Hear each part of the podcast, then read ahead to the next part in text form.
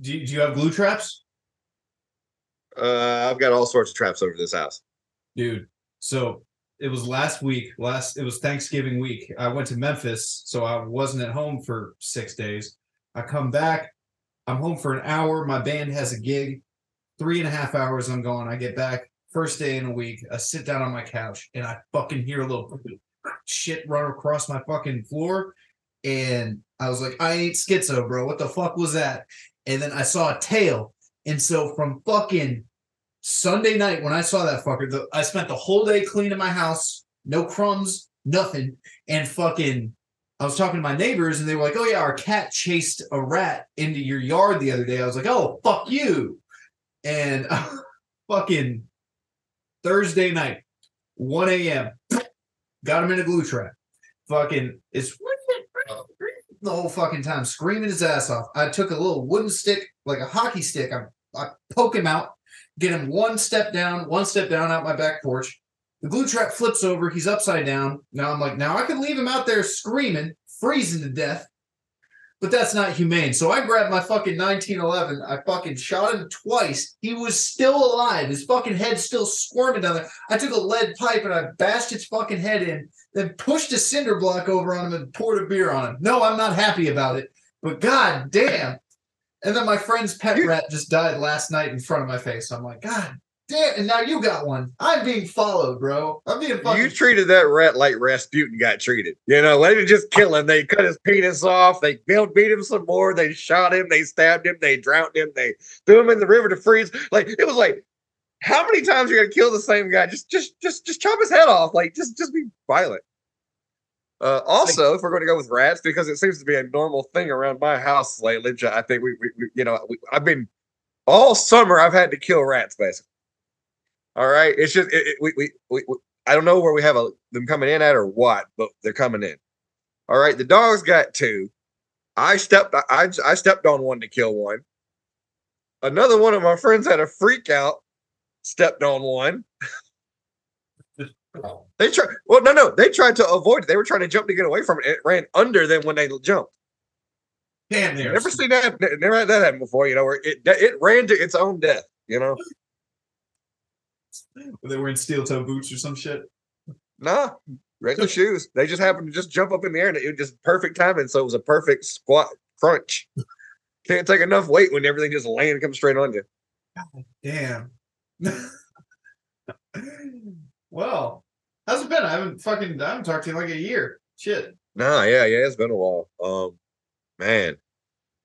All right, fine. Uh, after after the, the campaigns were finally over and everything, uh, I really just just doing just uh gig work, trying to find a job. I've been trying to find a job for a year for real, and I, I was doing gig work until like until uh, August, right before my birthday, and then I got in a 80 mile an hour head on collision combined. Yeah, found out it was my fault. I have no memory of what happened, so I don't know what happened. I just know that uh yeah, there's about 40 minutes from the you know that I don't remember. Uh from from that point to the crash until whenever the hell I actually woke up.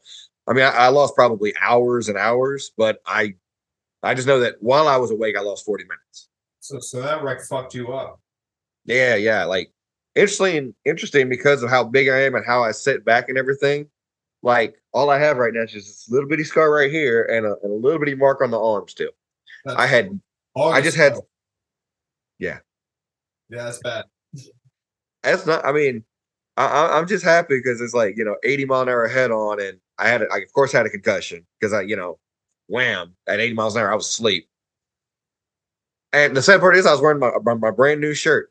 It was two pu- it was two puppies kissing each other, one kissing each other on the head. It said uh uh free forehead kisses. I had it made just for me because I thought it was hilarious to have a big dude with a giant free forehead kisses shirt. So I had to cut that and had to buy another one. I was like, I was disappointed about that. Uh, but yeah, 80 mile an hour collision. It took me a while. I, I mean, there was some days where I had post concussion syndrome for real. Like, I was waking up like, oh, what the heck? But you know, no broken bones, just a couple little bruises and a couple scratches. Oh, Really lucky. How about them? Were they okay? Yeah, yeah. Uh, they were driving a Durango, something much bigger than me. Thank God for them. But still didn't like the fact that I hurt somebody in some case, you know, not even trying to. But I don't know what happened. I'll never know what happened. Shit. That's your uh, you can't be a Lyft driver or an Uber driver now, man. Your, your gigs just got smaller. Don't have a car. Yeah, yeah. It's made it much more difficult. So I'm I'm really out here trying to find just work. I mean, I, I teach bartending classes, and of course, I, I still bounce at the bars. Oh, and those have been great, man. The things I've been doing to people has been freaking hilarious. I've been using my job to make comedy, basically, at this point. Like, I, I, I saw a dude and his shirt was unbuttoned, and he had a cowboy hat on and cowboy boots and everything. I said, "Hey, brother, if you don't button that shirt, I'm gonna have to save a horse and ride your ass." Oh shit! Dude just looked at me. His ass got real big. He's like, "I got you, bro. I got you. I don't need all that today." I was like, "I don't think so." That's fucking hilarious, dude. Oh man, y'all beat us this year. Y'all fucking killed Tennessee. I saw that. For me, I'm happy. My Niners won this week. You know, I had to go through that whole Purdy getting torn up in the conference title game. So this matchup this week was big. You know, I just wanted to shot at the Eagles. I just wanted to know it was what the game would actually look kind of look like last year. You know. Mm. I've been right now. I've been subsiding off of besides music gigs. Uh, fucking, I started doing stagehand gigs and I started doing film gigs. Yesterday, I was holding a boom mic for some film dude out in Asheville, North Carolina, and it was the weirdest fucking thing because you know when you do anything creative if you want to make money you got to be okay with everybody. Like it's the same thing with politics. You really can't take too hard of a stance on anybody if you want to make money doing what you do. So fucking yeah. this lady she started a, a, cat adoption place specifically for black cats because there's stigma around black cats that they're not all witches and all that shit. And that people are scared of black cats so that's what they do. And i fucking we went to some closed down bar where they had a conversation. Then i went to this house that smelled like shit. And that shit smell has lingered with me all day. I smell like shit right now because goddamn cats. But i'm sitting there fucking holding the mic, and then there's cats walking around me and shit. I was like, damn, but that that was a good one. But t- setting up, tearing down stages. Uh, what what gigs did you end up doing? Uh, gig work I've been working on was uh, I was working getting act, looking at getting acting gigs. Mm. Um, because that's something I actually do have a, a, history with. You know, when I was a kid, I did I did acting as a kid because, I mean, I'm a the psychopath thing kind of helps. You know, not having emotions yourself. They say, you know, how do you play this person and how do you do this? You know, so you get you kind of learn how to read people, then you just learn how to mimic everything. So you're already kind of an actor. So it's like you can have me play anything you want just because you just tell me what you want me to feel. And I'm like, I got you, bro. I, I know how to get this work. it was natural. I mean, I, okay, look, you got to think. I went to a Christian high school, right? Yes, yes, yes. Church of Christ. And I had to play a woman in a play fully dressed up as a woman. You're going to hell. That's what they thought on everything I did. They were like, dude, how do you manage? Like, this is a Christian school. It wasn't, I wasn't the one. They made me play this role. I'm like, I even made the church across. Look, I'll put like this. When we got to my senior year in Bible class, I had a hundred average in every Bible class because I never had to try. It was like I know that I've read the damn thing. Unlike them, I've actually read it. but we get to the final project, and the final project was a song that's related to your relationship to Jesus and I was picking. I picked Triple Six Clubhouse by Triple Six Mafia.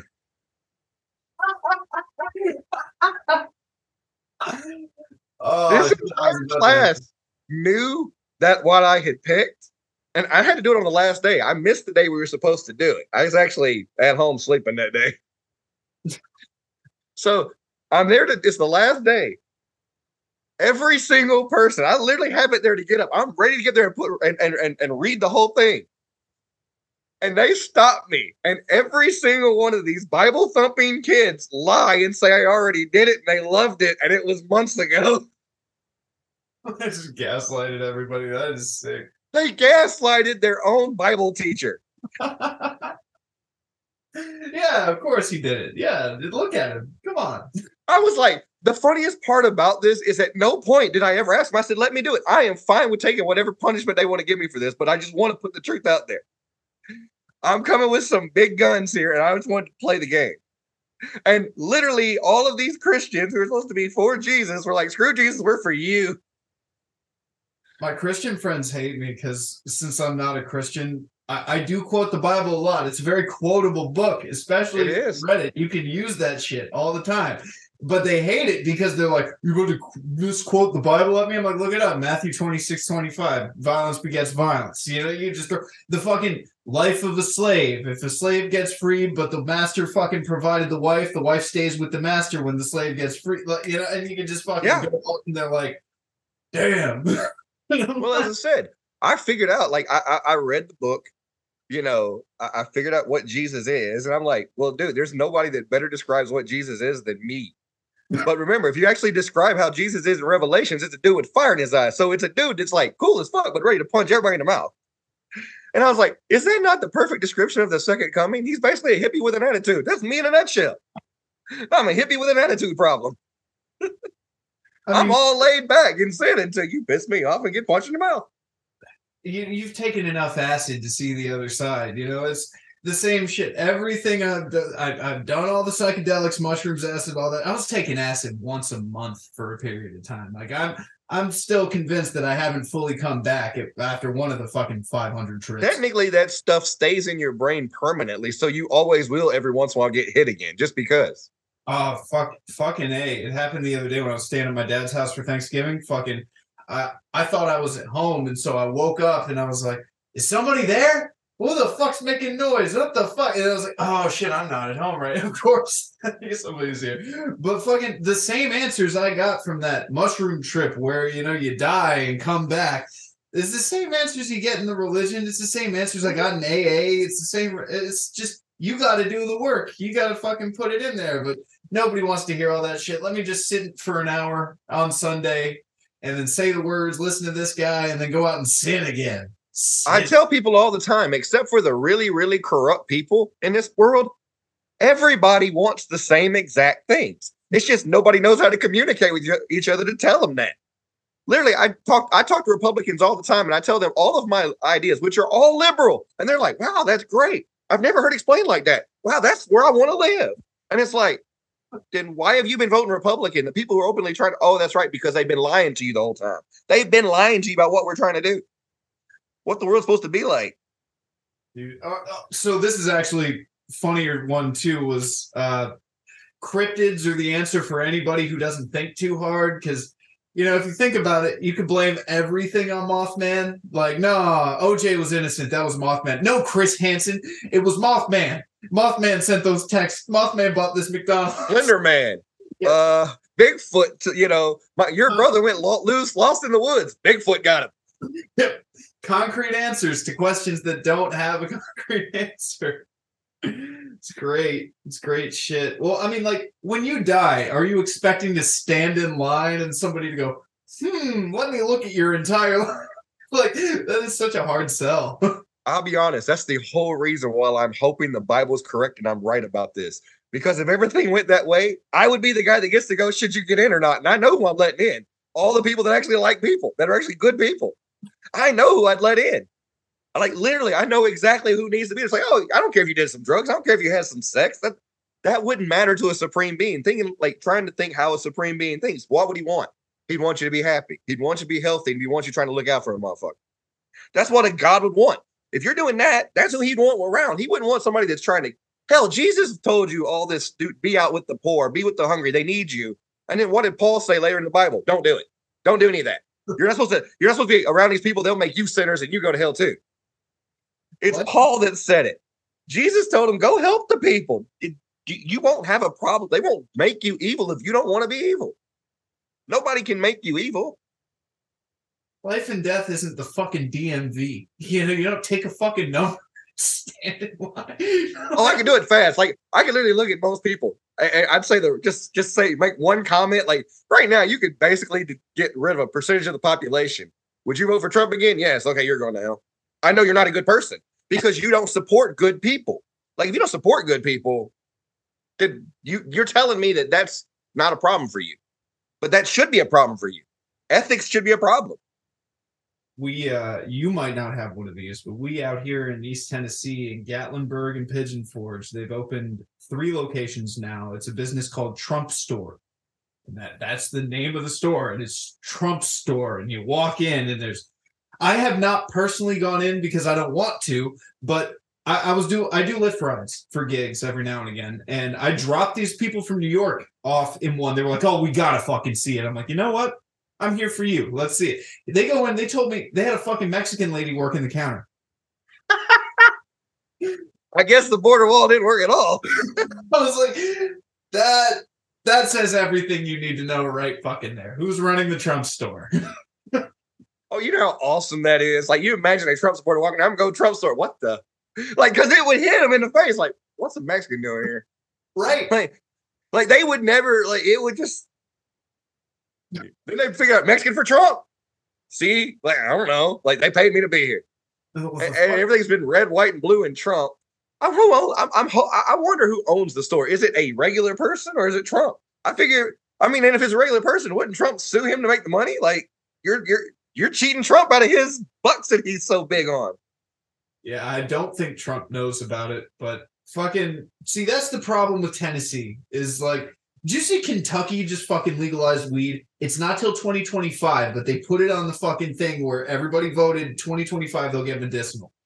Tennessee's not gonna fucking get that. We're the most ass backward state. Anytime anything good happens here, anybody goes, "Oh, Dolly Parton, great place." I'm like, have you heard of Mary the Elephant? Have you heard of a, a little small town called Erwin, Tennessee? All right, it's north northeast corner of Tennessee. It's right on like the Virginia border, and this town is famous. Have you ever been to a town where they have like little small statues or something around, and it's like cute, and you can take pictures with them, like Memphis has the University of Memphis, and they've got like little tiger statues around town. Yeah, like going to a ball game now, Major League ball game. They got their little statue area where you can go take pictures of statues. Yeah. So, so the uh, the town of Erwin, Tennessee, has these little elephant statues all around the town. And Erwin, Tennessee, a hundred years ago, they hanged a fucking elephant uh, with a crane. right I heard about the story. I didn't know where it took place, but I did hear about the story on something I was watching on YouTube. Like somebody hung an elephant. I'm like, charged with a crime for killing a woman. Yeah, oh, he ran over the ringleader. He, he, yeah. he got loose and ran over some people. Yeah. And so they drove the elephant to Erwin and then got a crane. And there's a fucking picture of it. You can see a picture of an elephant in, in the 1908 fucking camera. I'm just like, anytime this state shows any promise, you find out about that. You fuck. God uh, well, I mean, Pulaski, Tennessee, the rebirth of the KKK you know. Oh no, the dude, the fucking Nathan Bedford Forrest, he's from here. Yeah, exactly. But even at the end of his life, he was actually against the Klan because he didn't like they went racist. That was kind of funny. He was kind of in the middle on that. It was weird. Like I was reading about him, I'm like, he himself was on the line. He wasn't actually like completely racist, but the people after him really were. Like that was weird. And then you start, you know, they had the this year the the Senate members getting kicked out because they because they were two black people saying we shouldn't have gun violence. Oh, and they got kicked out, yeah, in Tennessee in the house. And I'm just sitting there like, you kicked them out, but you didn't kick the white woman out with them. That was the worst part. Is like, did you just not like you should have kicked all three out? At least said, hey, we, we were for we're against white people doing it too. The, the that would have made way more sense. it just would have made more sense. Yeah, Marsha Blackburn is a cancer on this fucking state. Like, I'm not yes. from here. I've only lived here for a little bit, but that lady needs to fucking die. hey, at least you're at least one, at least both of your senators live in your state. One of ours is screwing up everything, and he lives in Florida. He's the one that did all the military holds, and why half of the friggin' upper echelon of our military doesn't have any anybody in those positions. Mm. You know who my mayor is? Uh, the mayor of Knox County. Oh yeah, yeah. You got Kane. yeah. Hey, at least one known fact. You don't have to worry about anybody taking over it because you just go punch him in the face and, body, and choke slam him. oh, yeah, we just elected him for his second term, so we, we must like him. well, conservatives around local elections and they they're they're way better about governing when they're in local. That's the funny thing. Nationwide, they're horrible at it. But when it comes to local governments, Republicans, in many cases, actually do good things. Like we have a conservative mayor here, and he's one of our best mayors. And I've talked to him many times, and there's not many things we disagree on. it's like only when you get higher up does the Republican Democrat thing split. White well, like it's on local politics. Basically, everybody's about the same. I, I think once the big money is in play and all of the scams come in play, that's when the problem. Like you get to state level and up, that's where the, the, the corruption you really start seeing it. But in your really small local governments, I haven't noticed as much. I've noticed a lot more people that are willing to work together on the sides of the aisles. You know. Uh, I'm teetering between two options right now. This is my last year in Knoxville. By by this time, I'll be uh, I'm finishing a degree at UT. So the second I finish this fucking degree, I'm. I look. I moved here sight unseen. I was still living out of my Ford Fiesta when I moved here. I just knew I was going. I was applying to college, and I knew I was going to UT. So I was like, all right, guess yeehaw, go Vols. But fucking degrees done by this time next year, and I'm like, okay, either I move to a small beach community May, maybe Eastern Virginia. Don't know if you've ever been to Eastern Virginia, but it's very nice, very low. I lived in Virginia Beach for three years on the ocean front. Okay, so you you, you go over to the, the eastern shores there, the Assateague and or yes, Assateague, Chincoteague, but fucking what is it? Uh, oh, Onancock. Mm-hmm. Great name for a town. Oh, I have so many stories I can share just from stupid stuff I did in Virginia. Like, like, like I literally made a dude put down a gun, you know, and pay me money for pulling a gun on me in in uh this was this was uh one of the ta- it's a township up there on the other side of the Chesapeake Bay, just north of Hampton. Um, I forget what it was, but I was I was I was working for this lady and her her, her prostitutes, yeah, her hookers, whatever, her strippers, whatever they were, doing what they were doing. Like I never asked what they did. It was not my business. I was like, look, I will protect you, get you there, get paid. They were paying well. Good security work, getting paid well. You know. Um, so I take this lady over there. It takes a little longer to get there when we get there. It, it just takes longer. And um, we get there, this dude's arguing, and I had I always kept a uh, uh an extendable uh uh billy club on me. You know, if somebody had a knife or something and pulled it on me, because you know, with a knife you want distance, and it's like if you pull a knife and you're trying to attack me doing this type of work, which is quite easy, it's like I at least want to be able to disarm the knife so you know we can be on normal. Gun don't bother me. I just I know I that doesn't bother me. The knife does because all you do is swing it at me. You know, you don't have to be accurate. If it just touches me, I'm screwed. And yeah, so you're, you're, a plastic bag. They just poke yeah. you and then you drain out. Yeah. Exactly. So I, I, I he start he pulls the gun because he's mad we're late. And I, technically he don't owe me, but technically I'm making him pay me for for for what he's supposed to. That's the base rate of me just coming up here. Just basically pay my gas back, give me a little bit of spending money. This guy got a That's what she's for too. Well, this was 2012, 2013. Yeah, but you just you show up late, so yeah, yeah, yeah. He was drunk and stupid, Bruh. Dude, this dude ended up costing. I ended up having to get this. Look, I will tell you this whole dude's life with me. Like this happened. This dude fucks up again. All right. I guess he had a habit. He couldn't get laid. He was kind of one of them incel guys. He had a decent paying job. Daddy got it for him. They lived in a nice house. But yeah, no, he's not the stand up dude. All right. So we go up there. He pulls a gun on me over this. I hand my baton to the to the lady I'm working with. And because she's cussing him up and down because she ain't even scared of this dude with a gun. like she's like, I don't care. I don't think he'll do it. I'm like, you know what? Let me just talk to him. So I talked to this dude, and I had multiple chances to pull the gun out of his hand because he's just drunk and oblivious. And I'd make him pay me $80 for my time to come out there. I made a man with gun in his hand pointed at me. He even chambered around and one flew out. That's how I knew it was a nine millimeter. I saw the round like, hey, it's a nine milli round. And then so I'm like, one just went in the chamber, so I know it's loaded. and I talked him into putting the gun away and paying me money to leave. That's that, that's legendary shit right there. It's the greatest moment of pulling a man card on somebody. So this same dude, I'm telling you, this dude popped up again. About three months later, he he buys another one, but this time it's at a at a at a hotel. I, I forget which hotel it is. But God. so so I go pick up the girl, very pretty girl, cool ass chick, cool chick. I take her up there. She goes in this room. He's supposed to just be him. Nah, it's him and a friend, and they got a gun on the bed and guns on the so she's like, she immediately walks away. Like she got paid, but she it's literally in the paperwork when you sign this stuff. They they can leave when they're gonna comfortable. And she was not comfortable. Like she came out and was sweating. She was, you know, you know when people are just completely like traumatized. and I'm sure he said a few things because he's not the nicest guy. No shit. Well, this woman, and this is hilarious because oh, I only reason I did this because you know what? I'm all for it. I'm crazy. She has me follow this dude to where he's going because she's going to call the police and she wants him arrested for, for for the guns and everything. Well, so I start following him.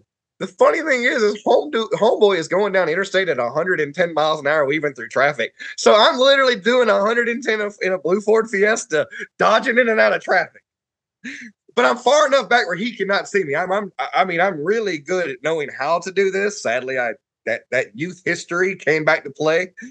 So I chased this dude down to a Walmart parking lot. She calls the cops so they could come up. They interrogate him about everything. Have to check the gun, everything. He was actually fully legal on everything. Oh shit. But what's funny is she told them that we had followed them and at the speeds he was going, and I got chewed out for chasing him down. You shouldn't have done that. You could have got yourself killed. Oh my god. Well, to know you drove a Ford Fiesta back in the day. Well, fucking so either move to a small fucking town and then go find you find myself a little comptroller position that runs unopposed and then go sit in the seat and then just build it up from there. Or go take a break. Go move to fucking England for a couple of years. Go go, you know, they're white, they speak English. Uh, it's not too it's not like moving to Tokyo where I'm gonna be the tallest motherfucker in the country and there's millions of people at my fucking shoulder level. Like, you know, get, and I don't have to learn another language, shit, but I don't know. Take a break from being a customer. If you're fucking, if you have debt, you're a fucking customer in this fucking country. I'm getting oh, sick. Oh, I have debt. I had. I, their point is to try to get you to become a customer. Oh yeah. Like they, I mean, they they put the debt to you. They won't just let you work anymore. Would you stay up there?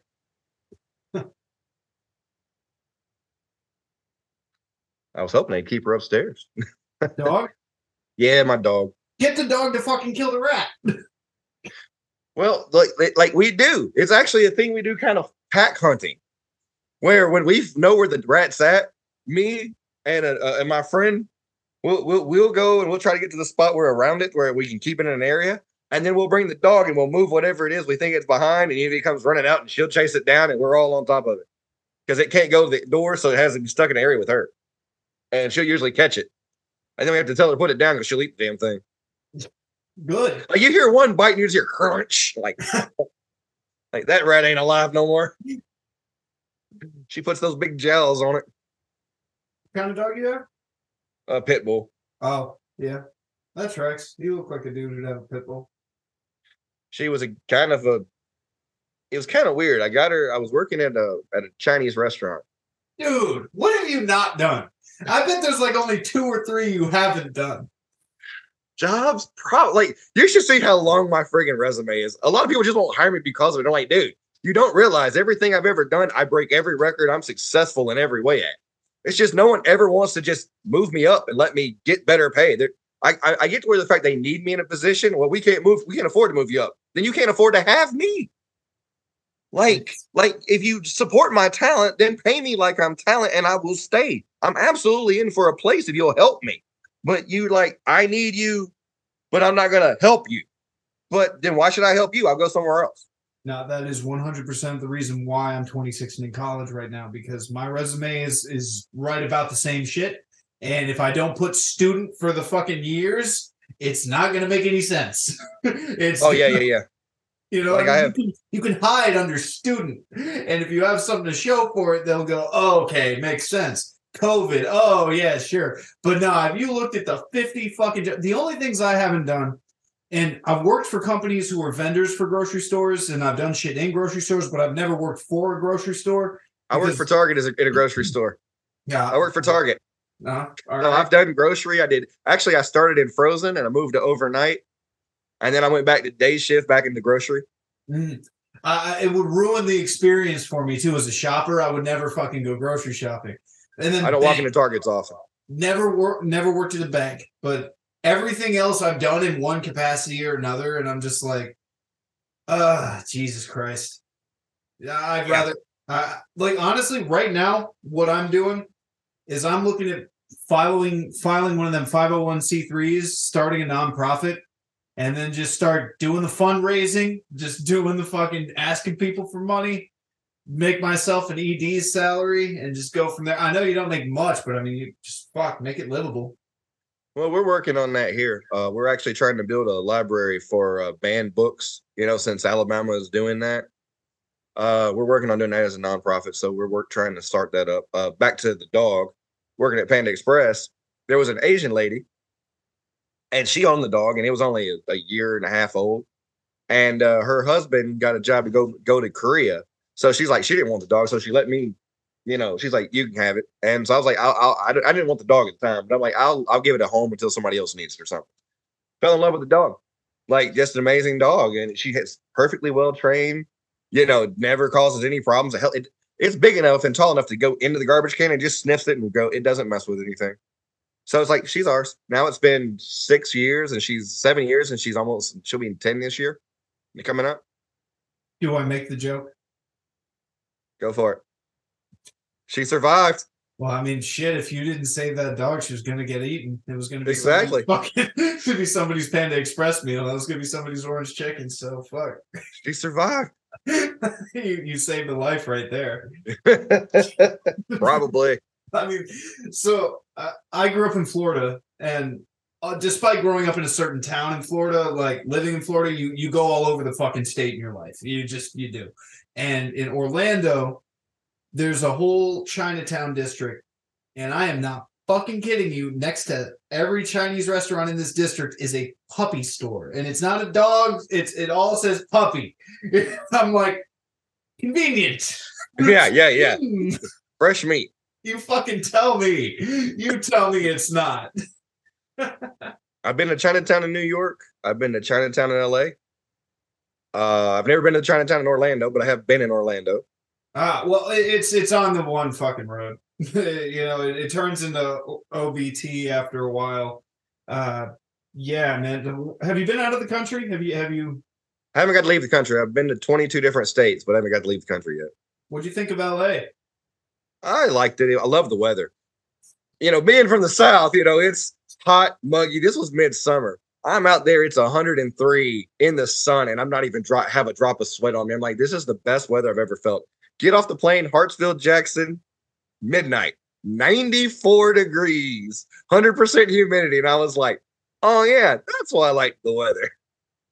See, what people forget is when you're in LA, like if you drew a line, you're in fucking North Mississippi. Like, like you didn't really go that you didn't go far up no. at all. No, that it's still the no. South. It's still Southern yeah. California. When I worked for the Park Service, I did a lot of work in LA, but also they had us living in San Diego. And every fucking like BLM land, which Bureau of Land Management. That that was something I didn't know about living out here. We we ain't got that out here. But you go out there just on a hike and you'll see shotgun shells everywhere. And I'm like, you're still in the South.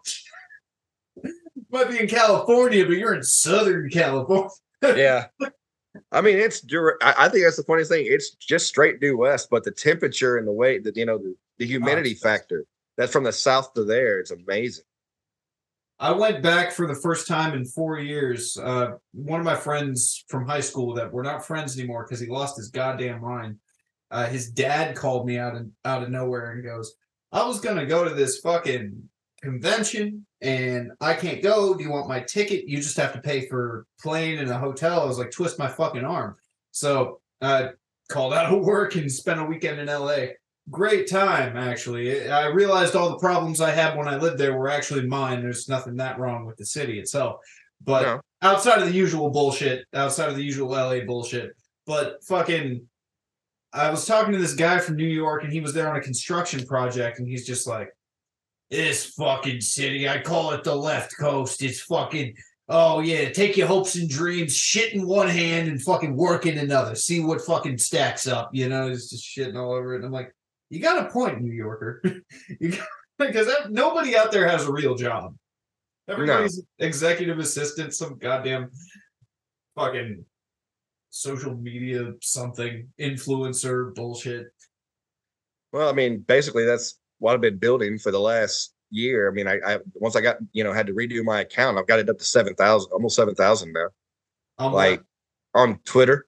No, and I've been doing tic- trying to do TikToks and put them more, get them more in place together. you Like, you know- dog's ass. No, I'm just getting tired of her moving because she needs to go somewhere and stay. Please. She's got her wild hair up her ass. Makes me feel like, better. dude, I can't hear it. I can just see your face. It's frustrating over here because it's like, dude, would you go somewhere for a while so I can concentrate? Dog is, she's crazy. Love her to death, but she's crazy. Oh yeah, yeah. My my friend whose rat died last night. She's got two dogs and a cat, and then my dad's got his dog. And I don't have any pets right now. This is the first time in my life I have lived pet free. Ever since I was a kid, I've always had pets. But like going from a non-pet house to like people with pets, I'm I'm. It's like ten at night. You're just chilling, and all you hear is like. Yeah. Yeah. You hear all sorts of random things. You wouldn't You- you- tolerate that from a person. No, no. She'll go up and down the stairs all night trying to see who's, if anybody's awake. And it's like, why? She's looking for people. It's like, no, you just sleep. Like, that's what everybody else is doing. Here to party. Yeah.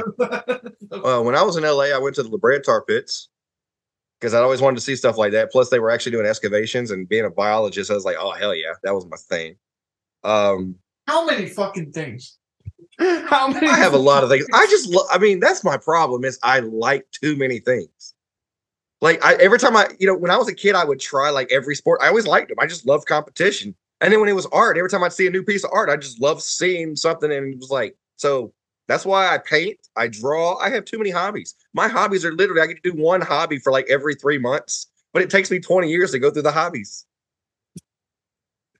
Like it's like I, I like I got multiple. I, I do a piece of art and it takes me about two years to get to my next piece. I, I almost can't keep up just because it's like I only have a few things to do, but when you have so many things you want to do, it's hard. One of my best friends right now. He's from Clinton, Alabama. Don't know. Oh, there's a big giant peach there. I hear he calls it the butt. He's like the second. you It looks like it from the road. It looks like an illuminated butt. It's got the crack right in the middle towards the road. And you're like, I'm getting mooned here. Yeah, it's a water tower, I guess. Yeah. His three hobbies in life is he's built two boats, two whole boats. And then he loves cars, and then he, he fucks around playing guitar.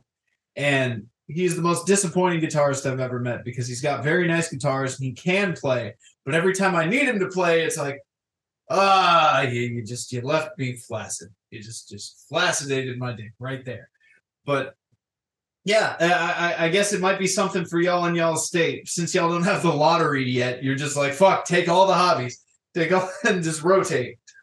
Yeah, I, I mean, I, I mean, what would I do with what would I do? Like in in Virginia when I lived there, I never really played the lottery, but when it was really big, just go down go down to 7-Eleven, grab a big bite in the lottery ticket. You know, You know, we don't have 7 Eleven in Tennessee. we, we don't either. Ah, cheers. Nashville does because they're they love it's a circle jerk over there, but the rest of us, Nashville has the only place in America I know of that has a crystal in front of a White Castle, and there's no Ah, other White Castles south of Indiana but that one. Yep, Yep. and it's still there. It's still it's still kicking. Still, It's the only time you literally can sit down and go, "Hey, you can do a taste test." Like you literally can go, "Can I get a six piece? Can I get a six and a six? And we're going to sit down and figure out what tastes better. I don't hate myself that much. I've drank a lot in Nashville, if you could tell. Hey man, it's it's a great place for for all that man. Boots and bars and and the the cowboy hat chicks. Uh, they call them woo girls. You know, Yeah. mean? all that shit. I once lost a friend there. He went on a drug. He went to go get cocaine and it just disappeared. We didn't see him until the next day. Sounds about right. I used to be that friend. I used to be the guy that would just get lost in the sauce, and then they're like 3 p.m. the next day. What the fuck happened to you? I went that way and I didn't see you again. Ah, shit. So, what gigs have you? uh I mean, like, I've always checked Craigslist down here for gigs, but ain't shit happening. Like, I No. check. I'm down to twice a year that I check Craigslist because, like, it's the same fucking shit. Have you thought about selling feet pics? Thought about it. I have. I'm not gonna lie. Everything thinks. Every everything is like only. Might as well try OnlyFans. You know, if all those fails, try OnlyFans. Feet Yeah. pics. Like I, I mean, I know what happened to Craigslist. Craigslist, the reason all that went away is the second they couldn't do the the misconnections and the male for male and female for female, that place died. You know, once that was the, the I think during the Trump administration, the statement was that by that nobody could guarantee that the person on the other side of the computer was actually who they said they were, and I completely agree to that statement. You don't know uh, uh, on a Craigslist ad who's who, who's real and who's fake. I got that. But it was like that was the only thing that made that thing money, so people would be able to post jobs there. But now that you don't have it, it's all on Indeed, and and you can't really find gig work for real unless you go to Craigslist, and you might find a gig, a gig. You inspired me. They did. They still do have misconnections, but you're right. All the the sex stuff is gone. That's what kept the site going. I have to. I know. I know that's what kept the site going. You know how the American America is. If you've got a way to sell sex, that's where you'll be. The the title is Salsa Lady. A week ago, you flipped me off repeatedly at the bowling alley. My heart skipped a beat each time, even though you had green salsa all over your face. I thought you seemed pretty legit. If you see this, holler at me. 52 minutes ago. I just love the fact that you went into the detail about the guacamole on the chest. like, I mean, I mean, it's like, does she know that part? I mean, most people don't. If, if, you're walking around with guacamole on your face, you don't notice it. Otherwise, you'd have already gotten rid of it. Cook at Waffle House. You were the cook at Farragut Waffle House this morning. Aside from being a good cook, you're also beautiful and sexy. That you see this, We'd love to take you out sometime. Where are you gonna take her out? Waffle House? Fuck. I hope I hope he's got at least money for some like Whataburger or something. Oh, we've only got two in the state and they're not here. We got three in the city now. In Good Huntsville. Yeah, they, they started just randomly building them. Um we keep hearing we're gonna get a we're getting a, a Milo's, which is a Birmingham thing that I, I love as a the tea. You know, it's a it, it, yeah, the tea. It, but it's a burger place actually, and they mm. do burgers and it has like barbecue and uh, barbecue sauce and onions on it. These are really, really good burgers.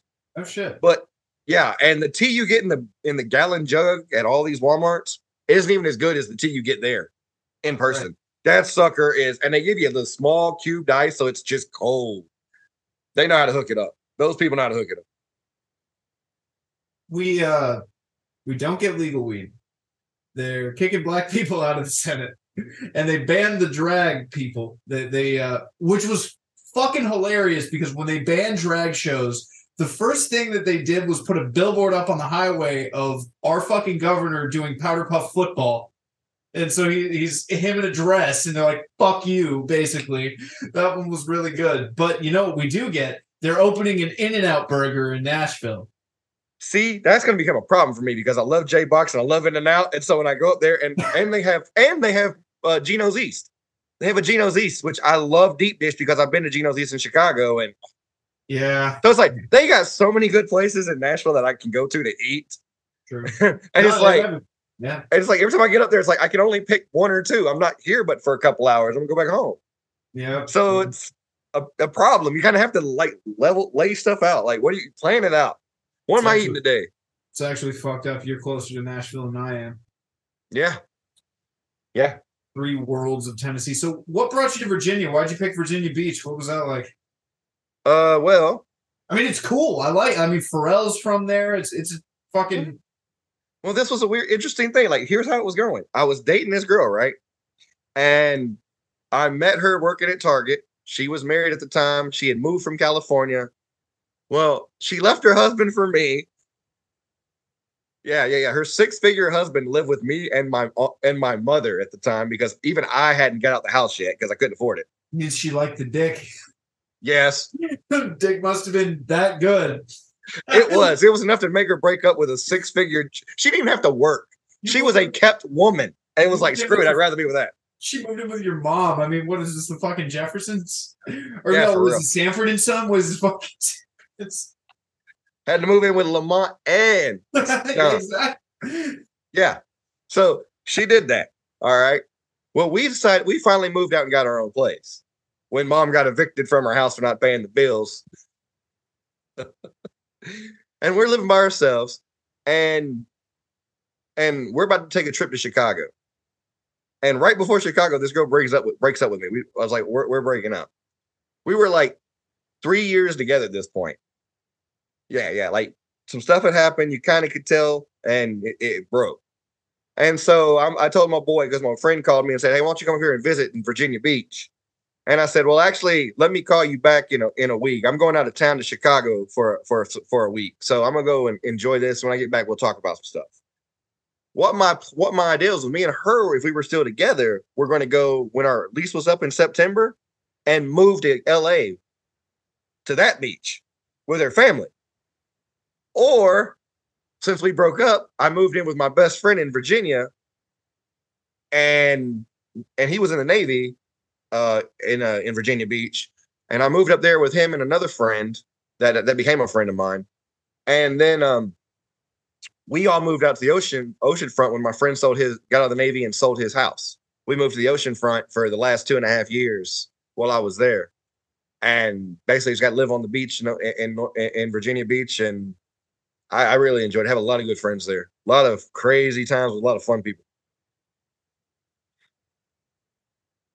Craziest thing you did out there, besides make somebody pay you for fucking pulling a gun on you, and the high speed chase, and the fact that I almost got in a fight with a marine over one of the women, which got me paid, and the the lady fell in love with me. So I had a stripper fall in love with me.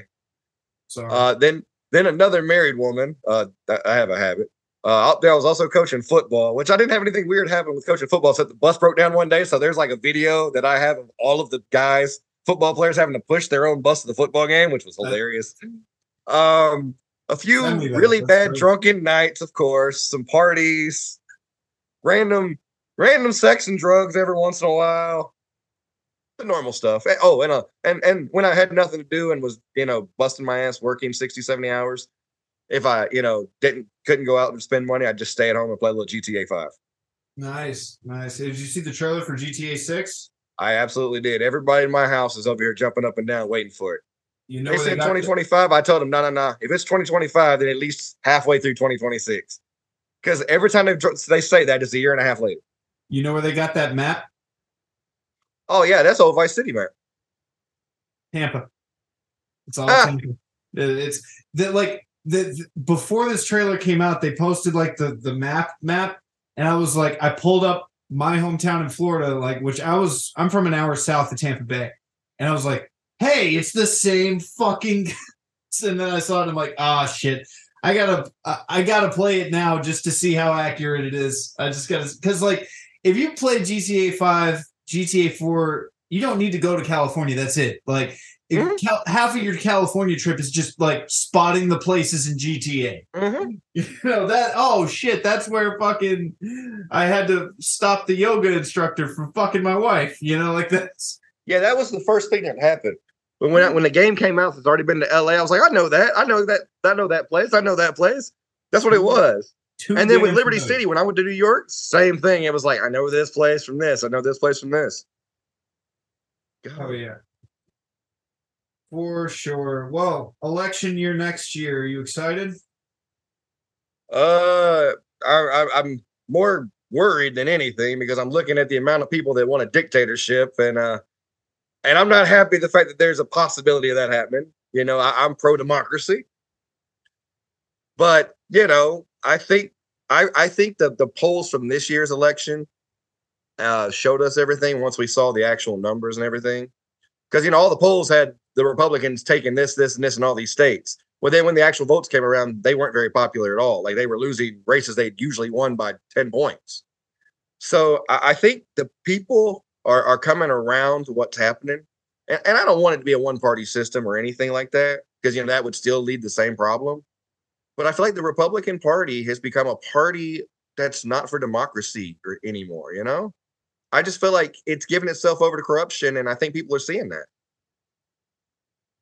I think uh, I think this is really dystopian. I can't believe I'm seeing people with signs that say Kennedy 2024, and it's blowing my mind that like his because America loves its reality talk shows. He's married to the fucking chick from Curb Your Enthusiasm, and that played Larry's wife. And so if he gets in, then we get fucking Seinfeld, the presidency, basically. Yeah. trans- I think the funny thing is that's happened to him is he first started, he claimed he was a Democrat. but everything he was saying was a Republican thing. Like he was literally talking Republican. And then he decided to go independent when he realized he got no support from the Democrats. And then it didn't take long. The only time I ever see this dude on TV is on Fox News. There's nobody that's going to be, that's nobody that would vote for a Democrat on Fox News anyway. So the only votes he's taking away are from Trump and the Republicans at this point. Good. It's the weirdest thing because I'm like, like the, they had an interview and I was like, they did an interview with him, found out Fox News. Like, why? They should be pushing him on everybody else, not on their own people. Somebody asked me, so you big Ron DeSantis guy? I just responded with DeSantis dick. like I'm not fucking dude. The fact that everybody's basically found out he wears lifts, the whole the whole debacle that's happening with their infrastructure can't get anybody to do construction. So many of the people they depended on were were immigrants, and since he banned the immigrants, basically nothing's getting done in Florida. They have the highest inflation rate. Their prenatal care is horrible, better than Alabama. You know, I, I'm I'm not one to say nothing. And then he goes on TV against Newsom, and you're like, why would you go against a guy who actually is informed? Now, I don't consider Newsom a great dude because I know he's got some shady stuff in his in his back, you know, his backside. You know, he, he's not the most clean person, but he actually knows his stuff and he's trying. You know, he's ethical and he's trying at some level. He's still a politician, but you know, DeSantis got roasted on national TV in front of everybody. Everybody in Florida's fucked, dude. Like Rick Scott was like Supreme Emperor for 20 years. I swear to God, 10 years at least. There needs to be terms, and then now he's a fucking congressman or fucking senator from Florida. and he's the one that he's the one that came out last year. Uh, no, he came out in what 2020 or no 2019, and said the goal for the Republicans in 2019 or 2021 was to take away Medicare and Social Security and all that. And then they found out it was an unpopular opinion and they tried to do it anyway. Sounds about right. I mean, I don't get it. The the the the, the, the drag queen thing that you were talking about in Florida, it went to the it already went to the uh it went to the, the federal court system. Federal court's already shut it down. No, you can't do anything against these people for dressing differently. Well, so every local band here started performing in drag. I don't so, blame them. Yeah, I mean, obviously they're doing it to get more attention themselves, but you know they're they're under the guise of protest. Yeah, like, you know, yeah. fuck you, we're gonna play in dress. Absolutely. I mean, you know, it's it's a way to get your name out there. Yep. And let's say you stand for something, stand for people who you know, most people that listen to crazier music aren't conservative people anywhere. Conservative people traditionally listen to conservative styles of music. Oh, so yeah. if you're a liberal person and you hear a rock band doing liberal things, you're more likely to draw a few extra fans. They're just trying to build themselves. No, but you you know what they play out here. It's Rocky Top every day. My I dad not like that so song. You haven't gone I can't one day. Stand that song. it's the worst. I wouldn't have a problem with it if I didn't play it 847 times per ball game. It's like if I just played it like a few times, I'd be fine with it. Have you heard LSU's? No, I usually play them with them on mute. No, their uh, their fight song uh, it goes, "Hey yo, suck that tiger dick, bitch." Well, at least give them credit. They're they're they're, they're taking shots at people. I, I like it. I mean, be be upfront with it. Uh, I mean, well, I mean, Alabama's in the national title game, or national title foursome. I'm a Florida State fan, so why? I'm over here going. What? Bobby Bowden. Bobby Bowden being an Alabama guy, I grew up watching Bowden. I loved how I loved how the dude was always had a sense of humor about him. He was one of those happy dudes, always just happy. And it was like I would love to play for him.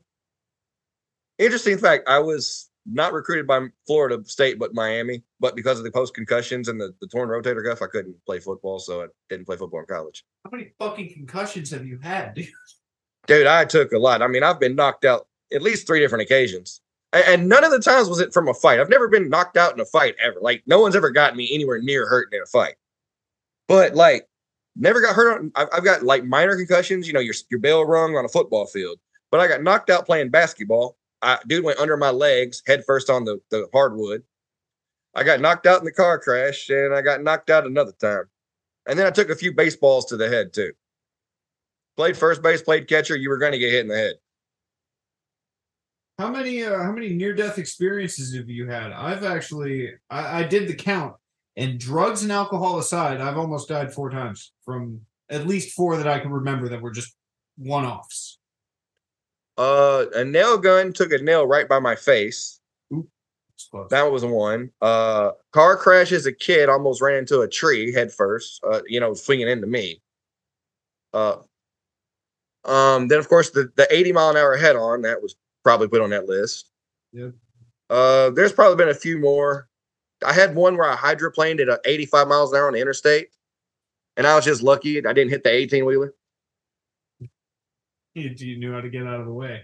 Yeah, yeah. Like I was just sliding and I and I, I hit the brakes and hit the pulled the wheel the right way, so I didn't because I was going into oncoming traffic at 85 miles an hour on the interstate.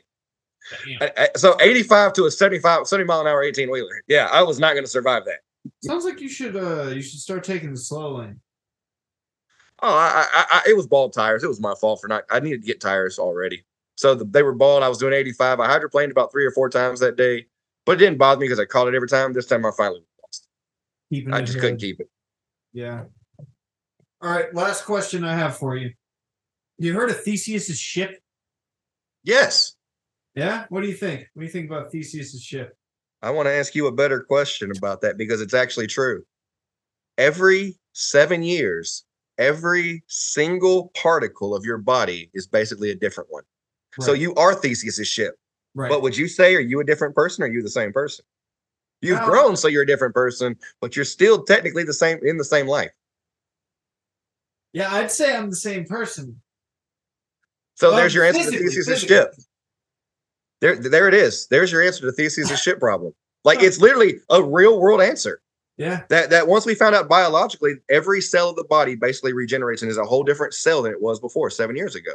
So that means every particle's been replaced. So you're technically Theseus's ship. At some point in your life, everything about you's been replaced with another new version of it. Yeah, the uh, the version that I I used to ask before I realized I was asking it, I didn't know what Theseus's ship was. Uh, my friend had this other friend, and she was she had a prosthetic hand, and I said, "Well, if you take off her hand and fuck her with it, what do you call that?" um, the best answer came from an ex girlfriend of mine. She said, uh, "You're lending a helping hand." You're using her hand to bang her. Right. All right. You are doing a helping hand. I'm trying to think. Wow. I is mean, it her body part or is it just assisted masturbation? She's not in possession. She has no control of the prosthetic. It's in your hands. but it's her hand It is her hand. She will put that this back on and of- use it. of of of helping someone masturbate in a weird way. I mm-hmm. like the dynamic of it. I mean, it's a interesting way to look at it because I mean, I once saw a dude with a stump and he talked about that's how he slept with women. I was like, so you just stump these women to death, just keep pounding. them. He's like, hey, they like the they like the forearm. I'm like, if that's what they like. That's fisting. He didn't have a fist. His hand was like started right here. Yeah. And he literally just take the stump and it was just he's like, that's what he, he told me in a bar one night while drinking. I'm just like, I am glad we're friends, but this is more information than I wanted to know. yeah, didn't need to know that about you. All right, I'll, I'll throw you another one then. How do you ask somebody if they're inbred? If they're inbred, yeah, if they're inbred. You know, like I used to rent a room from this gay couple, and I swear to God, one of them was, but I didn't know how to go about it because it's a landlord tenant relationship. You know what I mean? I'm, it's not like, oh, hey, Marty, are you inbred? Like, it's like that's a inter- I've never thought about have- I've never had to ask that question. draw Because the only time- family tree, just draw it for me. Well, I mean, I was I, I'll tell you the story. I was in West Virginia because I was living in Virginia. We went to West Virginia to go. There's a a, a big ta- a bridge and that's very famous in Yes. West Virginia. Yes. The river that goes under it has great whitewater rapids. And we went to go whitewater rafting there. Well, there's a city nearby that bridge. You know, that's the city that basically runs the bridge and everything. We It's went into River this Gorge Bridge, but yes, Yes, the Gorge Bridge. We went to the city. We went to the supermarket to get some hot dogs and buns so we could grill out that night. Everybody in there looked exactly the same, and everybody looked at us like we were wrong for being there by walking the door. I was like, I didn't have to say nothing. I'm like, dude, everybody in this place is related. The people shopping, the people at all the cashiers, everybody had a face shape I've never seen anywhere else. It's just this round face that's just. I was like, everybody in this town is related. That's why they're looking at us. We're the outcasts here. Yeah, now there's this one family, they were in Kentucky. I think their name was Fugate, but they were so inbred that their skin was blue. I heard about that. Uh, it's an iron thing. Yeah, I heard about that. I, I, weird stuff you learn, and it's like, man, like I, I, I was in, I was in that part of the country. I was in Kentucky for a wedding once, and it was at a, one of those plantation style houses. It was like 15 minute drive on a gravel road to get to the street. That's how long the driveway was. And then it was another like 15 minutes to get to a town. And I was sitting there thinking to myself, I was like, okay, okay, let's see how this inbreeding thing happened. You're on his farm, you're with your brothers and sisters. If it's 15 miles by car to the end of the driveway, what is that walking? 45 minutes? And then it's it's another 15 mile minutes in a car at 60 miles an hour to a town. What's that? Freaking four hours, six hours by horse and buggy? Oh, we know who you slept with. You didn't you ran out of options real quick. Ain't got no goddamn cell reception out here. Might as well just. I mean, your neighbors were like hours away from you. So if you wanted to sleep with anybody, it had to be in a house. You didn't have a lot of options. If your neighbors were fuckable. Yeah.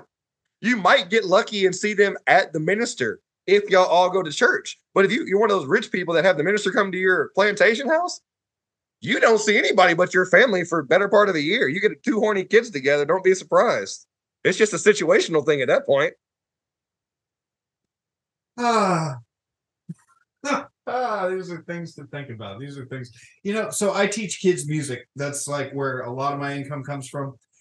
Talk about weird gigs. I got a call last Friday to play at somebody's funeral on Saturday. Total fucking stranger. I, I played at a total fucking stranger's funeral on Saturday. What do you say at the end of that? Hey, if it ever happens again, just give me a call. Hey, if you die, you know, just ring me up. I mean, there, it's hard to sell yourself on this. Like, how do you go to the people? I'm sorry about your loss. Look me up if you need a musician for your funeral. Right. I mean, like, and the thing is, is what type of music were you playing at this? Were you actually playing sad music, or did they have you come in to play like rock? Two songs, "Amazing Grace" and something called "Lord of the Dance," which I had to learn. I didn't know, but Okay, at um, least they had you play like funeral music. It would have been hilarious if they had you. Can you come in and DJ? And we're really looking for like 90s rap. like Highway to Hell. They just want Highway to Hell for some reason. Yeah, no, that'd be great. But um, my my my boy, I moved into Virginia with. His name is Byron. He he committed suicide a few years ago, but he always told me the one song that he wanted played at his funeral. And this is a black guy, black family, black church. He's an atheist. His dad's an atheist, but it's a black church. I mean, I'm talking like the Ebenezer Scrooge North Vatican Church of St. Willow Hill or something. Like it's one of those all has to be a black church. Yeah, one of those names. Yeah, I know what you're talking about. The song he the song that he wanted played. Lynyrd Skynyrd Free Bird, the long version. Jesus. And this is in a black church, and I'm I had him play it.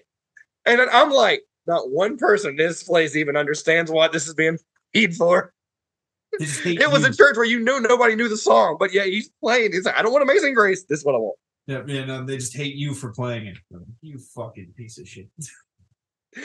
so, you know, you're playing the long version, you know, with that giant guitar solo, and it's just like, I know why he's playing it. I get him. You know, this is who he's always been. He always knew he'd kill himself. Like he kind of told me this multiple times. And I kept telling him you shouldn't do it. Didn't matter he he knew his life path, I guess. His, Unfortunately, his, the people who do it are not savable. No, yeah, he, I tried. I really tried. I did my best. His father tried. We really did because he's a good guy, but you couldn't get him out of that place that he put himself in. You know, he's got to get himself out of it at some point, no matter how much you help. And he couldn't do it. Couldn't said but, that better myself. You got to get yourself out of that place, or else it'll get you. He did, and it got him. But as I said, bunch of old black people, country ghetto and yet they're playing this song, and I'm like, this got to be a this is an interesting moment just because of the dynamic. Me and my best friend, me and my other best friend, hop out the family limo with them, you know. So whole black church, all these black people happen to have limousines, and two white guys. Mm-hmm. It's like we belong here, though. This is our people. Like this is my family, and I still look at those guys as family. Like every, I mean, his dad's now this his third time of, of of a cancer, and this time it's this time it's done. So I mean, so I try to see him every chance I can because I know he's the first three times they saved him. This fourth time, it's already done. Like he he said it, he said it a while back. He's like brain cancer this time. They said it's inoperable. It's just going to get worse. Jesus, that dude out survived his hospice nurse though. They was supposed he was supposed to die in 1985. from what happened then. And here it is 2023 and he's finally like death is probably sitting there like treating him like he does like Keith Richards. Man, I've been trying for years on this cat. He's just tough. Well, if you start your own podcast, he should be your first guest. Well, I don't think I'm starting. I'm not the one to be starting a podcast, but like, I mean, my, I don't know. I don't know. I might have to. I'm just trying to get my message out because, as I said, the whole world should want me to be the leader because I'm not going to do the stuff Trump and Biden do. I'm going to be better than that. You got my vote. Well, fucking Everybody I talk to says that it's like, uh, I mean, I thought it was the funniest part was when the Republicans, when I talked in front of all those Republicans, and that was all the Republicans running for Congress, and me as the only Democrat, and needing the Republicans, even the ones running were like, we'd vote for you. Even they're like, we'd vote for you. I'm like, wow, y'all are running against me, and you're saying you'd vote for me. Well, so I teach kids music, and last Monday I had a 12 year old girl look me in the eye and with full seriousness say, Have you read the Zootopia abortion comic? There's an abortion con. Wow. I What the fuck do you say? I did not. I know what those three words mean, but not put together. Like, what the fuck? is this a web comic or did the Zootopia people make it or did somebody just randomly make this? Some fan fiction bullshit. Look, I, I'll be honest. I didn't look it up, but I've thrown this around to people because those three words are just rattling around up here. And fucking one of the parents looked it up, not her parents, some other parent looked it up and said there's a 30 minute YouTube video about it. But then there's apparently a comic. So, I mean, I guess if you get bored and you want to look at the Zootopia abortion comic, motherfucker, 12 or you're in seventh grade and this is the fucking shit. When I was in seventh grade, my favorite band was Metallica. I was listening to Cannibal Corpse. You know, I, am like, yeah, see, They- uh, exactly. Like that's where I was in seventh grade. I, all right, so I guess you know, listen to "Fucked with a Knife" isn't that much far removed, but come on, at least like if you're gonna be dark, be dark. Don't be out here looking up like sex toy story. I remember in seventh grade, I was in I was in an inner city school. That was before I went to the rich kid school, and um, you know I was drug dealing at the time, doing all that stuff. And they did sex ed, and this is a room of people. A lot of them had sex, like you know, it's the ghetto. You know, everybody's trying to bang everybody, and they literally said, you know, there's certain trans uh, sexual transmitted diseases that if you're next within six inches of somebody, you can catch. The whole crowd moves it so whole time. Every dude in there moved a different direction. I looked around like, wow, we all were thinking the same thing. I don't trust this motherfucker either. And my friend from Clinton, Alabama, he's solved the problem of STDs. He swears that uh, if everybody was naked, we'd know. Not true. There's Fuck that grimy guy over there. No physical evidence on the outside. I don't know if But- you're all warty up down there, or you see something move. I don't know if people still get crabs. I think that's a seven. Well, if you keep them shaved, it's hard for anything for crabs to grab anything. You know, that's true. That's true. Well, hygiene for everybody at home. If if you don't want to have to, if you don't have to buy the shampoo, just always shave the fuck you're hiding under there. for real. Do, are you one of the dudes that believes in the fucking secret societies and the eating of kids and shit? No, I don't. But I, I wouldn't be surprised if there was something like that. But I feel like if you look at the system, you look at the FEC reports, you look at these super PACs, and you look at what was happening, it's not a secret society as much as there's just a group of billionaires working together to manipulate the system. Citizens United and the federal and the the the the the, the what is that? The Heritage Foundation. We found out that they were the ones paying off uh, Clarence Thomas and all those guys to get Citizens United passed. Well, what is Citizens United? Basically saying that if you have a super PAC, you don't have to tell anybody where you got the money. So if a billionaire from Russia gives you the money, which is illegal, nobody from outside the country should give you money. You can take that money and give it to somebody to, to run. And super PACs aren't limited. A regular PAC, $5,000 is all they can give you per election. A person, what you could give me is only $5,000 per election. But a super PAC could hand me $10 million right now. That's all I need is one group, one super PAC to hand me $10 million and I can run completely. And that super PAC could have gotten mon- money from a Russian oligarchy, from some corporate business that's not even allowed to do that, from a nonprofit that's not allowed to do that.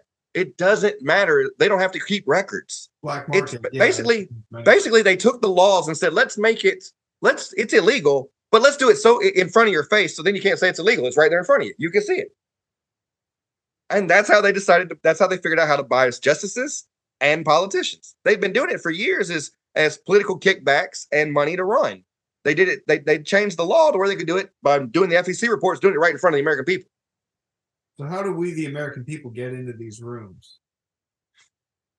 Well, Harlan Crow and these guys are billionaires that you're probably not even going to have access to because these are like 85 year old white men that you know they're scared of every single body. That's why they're so restrictive on everybody's because they're afraid of everybody beating them because they know they can't fucking win in a straight fight. Uh, so you're not getting in these rooms. Uh, the key is really to win votes. The key is really to look for ethical candidates. And I'm not talking about Democrats. I'm just talking about anybody that you can find as ethical. I don't care what party they're in, as long as they have ethics you know, because the big part's going to be to get more ethical politicians so we can get anti-corruption laws and change. I mean, there's people in Congress right now already talking about uh, you know, FEC finance reform, which would get rid of some of these super PACs. Uh Gavin Newsom out of California, I think he he's working or somebody's working on a uh, trying to get a, a an amendment to the Constitution to where Citizens Unite would be eliminated. No more all only private citizens can fund elections.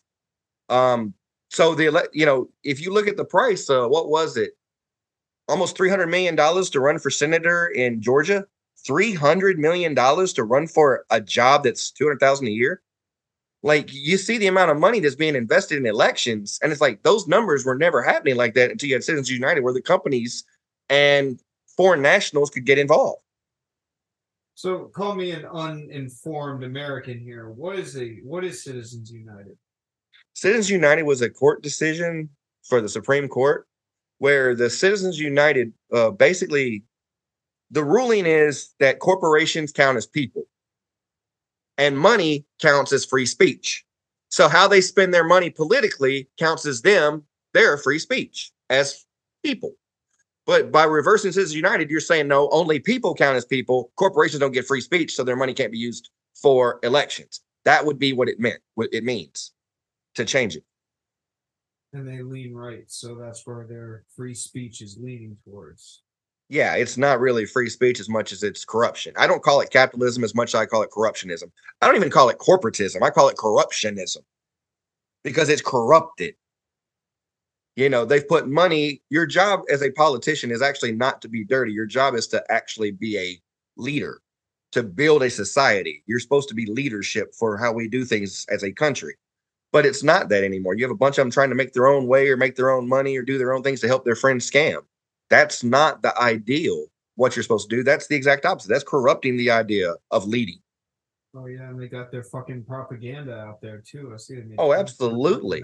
Holy shit. I mean, you look at it. Sinclair Broadcasting has 1,300 television stations across the country. They're a strong conservative media. Fox News, two million households a night.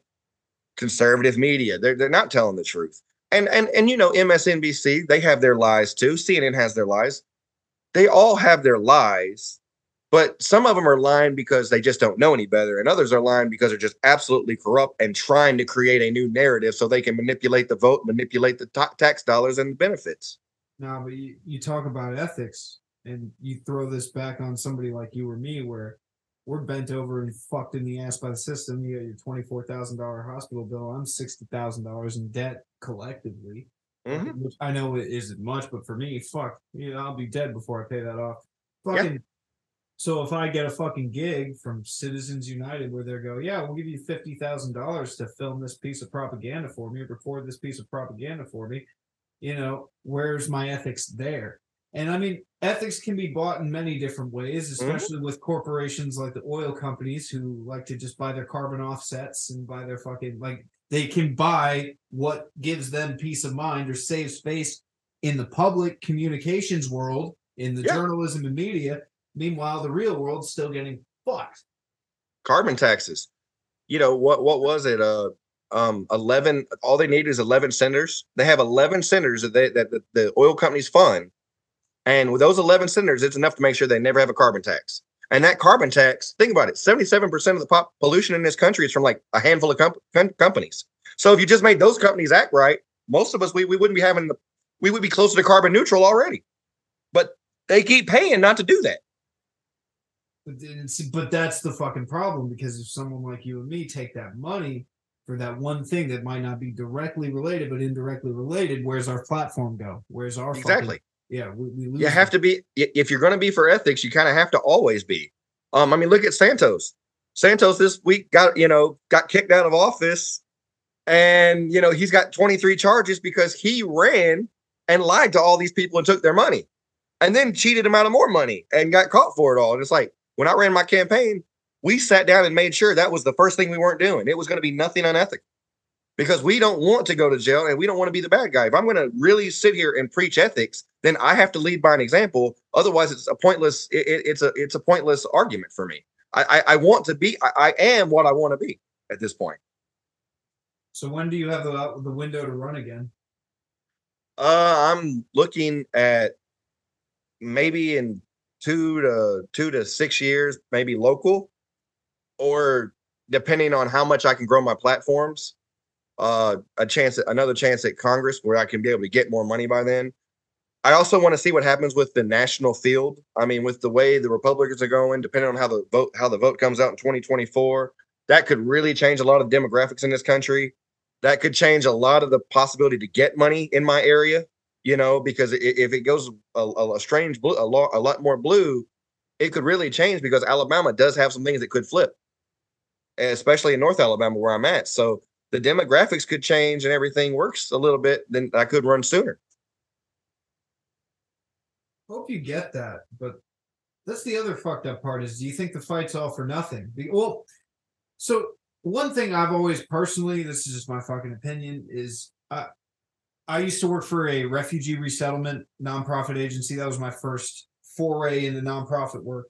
And because of that job, I ended up learning a shitload about African history. And I started getting into it only because of how old their fucking cities are. And like you look at it now and like you see what used to be like a trading mecca. Even if you look at Lagos, Nigeria now, it looks like a nightmare compared to what we have here, right? You're like, Mhm. oh wow, that's that's so horrible. But you fucking you think about it, they had their heyday 200 years ago. They had Mhm. their they peaked already and they already went on the downslope and they're still active after thousands of years. Here we are, we ain't even 300 fucking years old yet. And, and we're we're just banking on this experiment. We're just playing this debt game and we've gotten in everybody's heads and we've shown that we've got this fucking shit that like there's a chance that everything we stand for now just fucking falls apart and we just get devoured by the fucking other superpowers of the world where in a thousand years we're just a funny little footnote. I, I ain't gonna go on the cosmic scale of the fucking sun exploding and all that shit. I mean technically that Yeah. already happened. We're just filling in the details. But Yeah. fucking do, is the hope strong enough that what we stand for now is actually going to carry through do you, do you think what's right will actually fucking win, or do you think it's just going to come down to fucking win? I mean, I think uh, in human history has always been a race between education and catastrophe. It's been a race. Are, are we going to destroy ourselves? You know, uh, uh, I say it all the time. Einstein said, "I know with not weapons, World War III will be fought with, but World War IV will be fought with sticks and stones."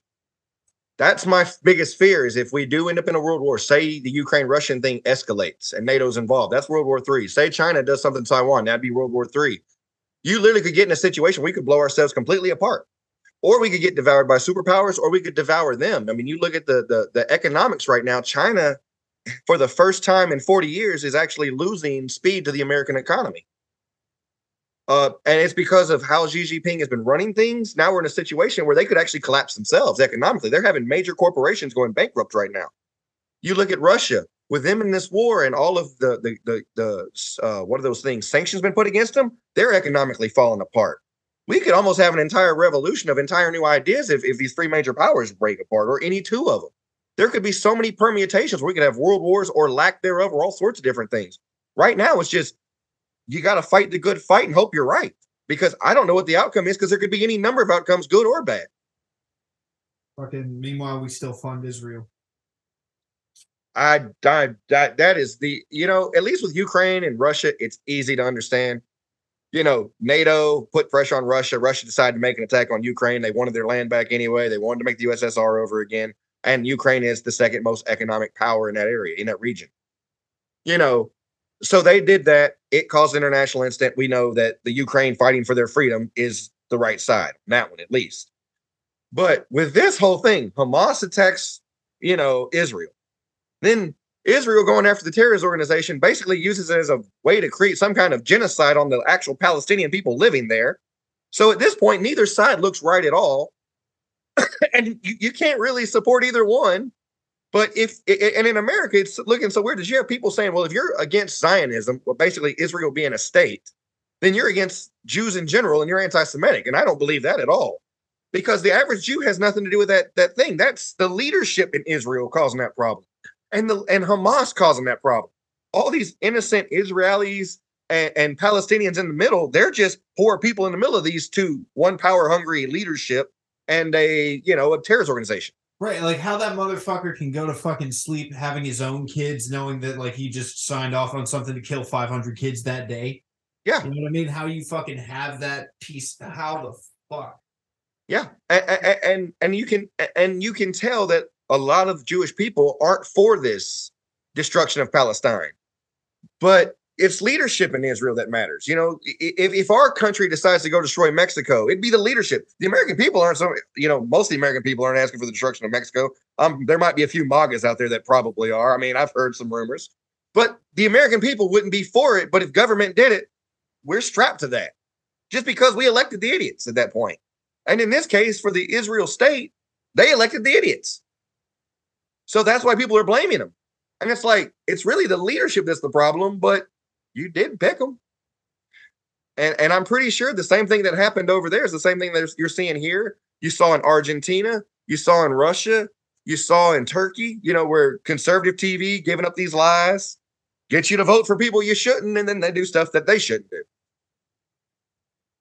Unfortunately, the best we got is NPR. I've, I have not taken the the balls to look at other countries' coverage of it, but I, Probably because a lot of other countries aren't fucking funding it. BBC, I, I I listen to BBC, and of course, you know them being you know England and England being a part of what made Israel, U.S. and Israel, U.S. Britain and Israel is how that got put together after World War II. You know they're supporting Israel every chance they get to in in the BBC in their media. Uh, so I've had to look at a lot of. I had to look at Al Jazeera because I kind of wanted to hear because they they had interviews with Saudi Arabia, Jordan, uh, what Iraq thought about it. Like they had leadership from those countries on Al Jazeera. And I was curious what they thought about this because, you know, they were obviously looking at Israel as the problem to begin with. And just seeing how the whole Middle East works, it was kind of nice to see. Because, you know, it'd been a while since we had seen that fight before. You know, we'd seen it like 20 years ago. It hadn't been pretty calm since then. So this new generation, I kind of want to hear what they had to say, not the Ayatollah from, you know, 2000. Yeah, it's it's it's pretty fucked up. I mean, I don't think this is. uh I mean, I never. I don't think the war ever fucking stopped over there. Like this ain't news, but this.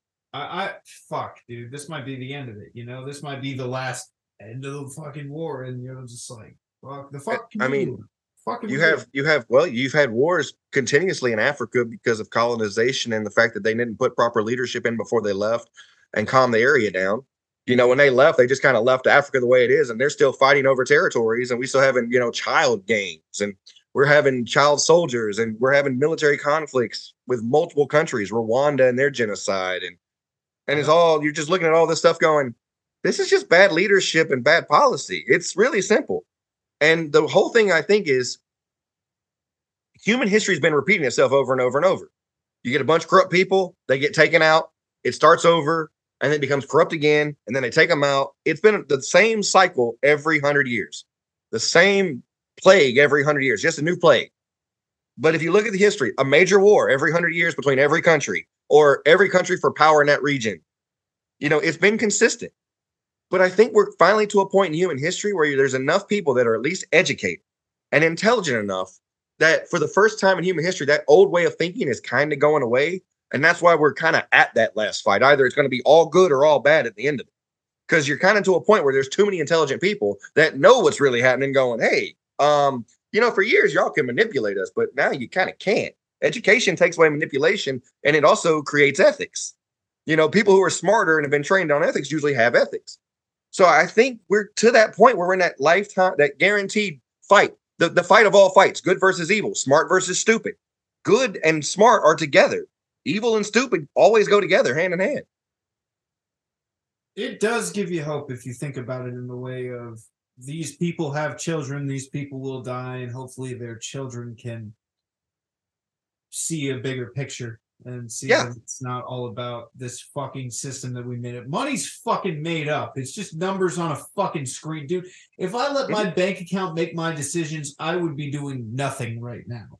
You know what I mean? Right. I would be doing not a goddamn thing. I, th- this has no say over what I'm capable of. No, it, it really it- it's just a it- it's a way to limit people from it from getting better. Because some people don't want you to be better because they want more money, they want a new yacht, they want new this, new that. Well, you can't do anything if you're a fucking wage slave. Uh, Nope. Benji, uh, see, we're we're the country that doesn't have debtors prison. We we have the made up credit score where they like to chain you to that. Yeah, yeah. I know mine's not looking good right now after, you know, the hospital and everything that's happened since then. So I stopped looking. it's what it is. I- don't even look at mine anymore. Just just let it ride. Just let it ride. Look, it comes in seasons, and once I make my million dollars, uh, I'll take care of everybody else. That's that's the whole point of life, isn't it? Just be there for your fellow man. Supposed to be. That's the point of it. So, I, I really think I, I'm really, really hoping though. Like that's my hope is that education wins, that intelligence wins. Because once intelligence wins, we can start working together, you know? I, I think we're getting closer to that point. I mean, but it's just we're at the end of one of those eras again. You know, we're about hundred years from World War II. So it's time for the next one, next major one. It's really what historic history said every hundred years. The Napoleonic Wars was 1800. That was the big wars then for for the control of Europe. World War One and Two, 1814 to 1845, uh, 1914 to 1945. Now it's 2023 and we haven't had a major war yet that, that's put everybody into one fight again. It's like the history's been repeating itself. Where is it at? 20 uh 1918 plague. 20, nine- 2019 plague. It's all on pace. Everything's set up for it. what's your degree in again? Biology and chemistry. Why don't you do something with that? Can't find a job in it. That's been yeah, been my biggest draw. It's like, man, I should have went to another part of the country, but I came back here to help my mother. I regret that. That's the biggest one. I should have went and just worked on myself and not tried to help my mother, who was a sinking ship. She got me into a sinking ship, and I've been bailing water ever since. Family curses. Feel like it. Did I tell you about the one time I went to go vote in the local elections here in Knoxville and what happened? No. So, you know, I was finally off federal probation, records fucking expunged. I'm finally living somewhere. I'm not just bouncing around, renting places and shit. You know, I'm living here. I know I'm going to be here for a while. So I registered to vote. And it's my first local election. And I show up. And the lady behind the fucking polls flirted with me. And then later, How old was that- she? Uh, 30 something. That's not bad. It could been one of them seventy year old women. You know, they do they do that. They get they get handsy. Oh yeah, no, it wasn't. It wasn't the uh that one. Oh, let me see if I can. uh Let me see if I can share my screen with you here. But anyways, that night she added me on LinkedIn. She remembered my fucking info from my voter registration card. Looked me up on LinkedIn. This is her. Uh, I'm not kidding you though. Her name is this. This is this is her literal fucking birth name. Buongiorno. That's not a real name, son of a bitch. But fucking Her name is basically Italian for hello, yeah, happy good or morning. French for hello. Buongiorno, bonjour. Or it's Italian or French or something like It's that. It's in that. Yeah. Yeah, but fucking. Well, I mean, you got to think Trump's real name is Drumpf. They changed it to Trump. Maybe they maybe somewhere in her family they changed it to Buongiorno. it's ridiculous. Fucking, My name is Joy. Buongiorno. I know, dude. It's it's unreal. So I go on a date with her. Turns out she's fucking married, and then she goes, she goes, "Well, my husband has his fun," and I was like, "I am not trying to fucking marry lady right now." But her job is uh, she's a geomicrobiologist, and she uh, works in biogeochemistry, and she's like a full time researcher. She she's been to the North Pole and all kinds of shit. She pulls core samples and basically does uh, you know test rocks for and and bio, bio biology through that way. Yeah. Yep, and teaches. You get to go. You get to go a lot of places like that. Like, oh, the pay's the pay's not great for what you think it is. The amount of you, you do a lot of work for the pay, but they for people who love that stuff, they say it's a really fulfilling job. No, think about it. If you followed through, you could have met Joy Bongiorno. Sounds like kinky stuff to say in a bedroom. Nobody, buongiorno, buongiorno. nobody in academia has a real name. I had an advisor when I was in college, and her name was Hollywood. Can't make it up.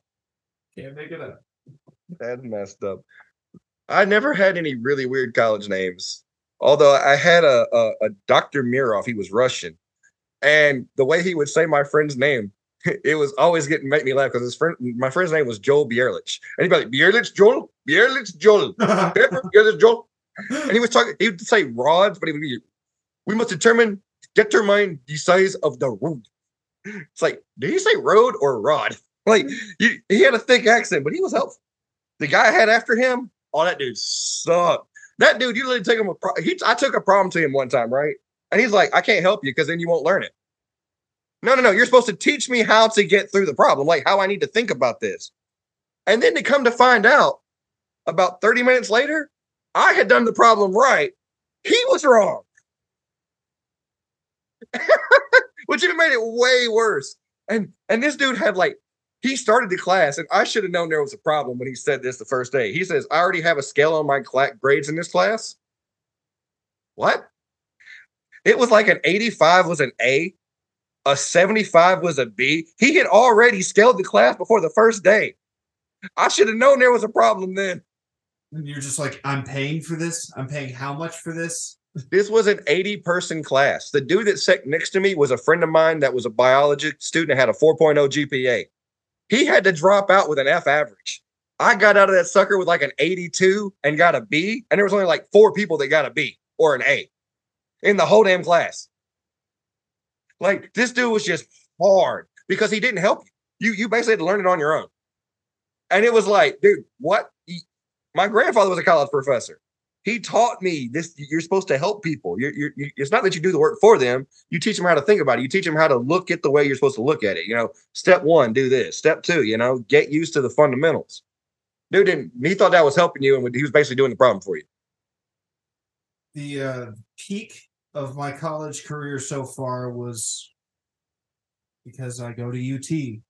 We let him be a professor this year. We took the job away from somebody who needs that meager ass salary who went to school to be a professor, and we gave it to Mr. Peyton Manning. He is officially a professor at UT. And Of what? I'm gonna fucking assume that it's something with the titles of sports and media. Because I don't know what the fuck else, uh, unless it's forehead class, but how to adjust your fucking forehead size. I don't know what he could talk about. Um, Well, if you, you you- if you've watched the Manning cast, you realize I think that hairline is going back farther and farther right now. Like I remember he used to have a little comb over and it was down here. Now his comb over is looking a little bit more back here. Oh yeah. So he teaches at the College of Communications, and it was a communications class that he showed up via Zoom, and then we all sent in questions beforehand, and the teacher was going to pick questions to ask him for the session. They made a big fucking deal about it too. They took our cell phones at the front and everything. Uh, they she asked my question, so I, I got a question answered by Peyton Manning, and that's what I went into debt over. I guess. The man is worth three hundred million dollars, and he took a forty fifty thousand dollar a year job from somebody that needs it. Do you know how like that's what pissed me off? Because I'm like, it- it's cool, great, yeehaw, school spirit. We love our fucking celebrities here in Tennessee. Might as well get make Dolly Parton governor next. I mean, fuck it. But no, yeah, get, Might do a better job than the one you got. dude. Fuck that guy too. Fuck Billy. oh Jesus Christ! But yeah, my question was, how do you tailor your speeches to the various audiences that you have to talk to? Because, and which, by the way, he's given a communications and leadership talk. Like that was like the topic of why he was in the class. And of course, he had to relate everything back to football because that's what he does. But I'm just like, and some of those things, he's just reaching.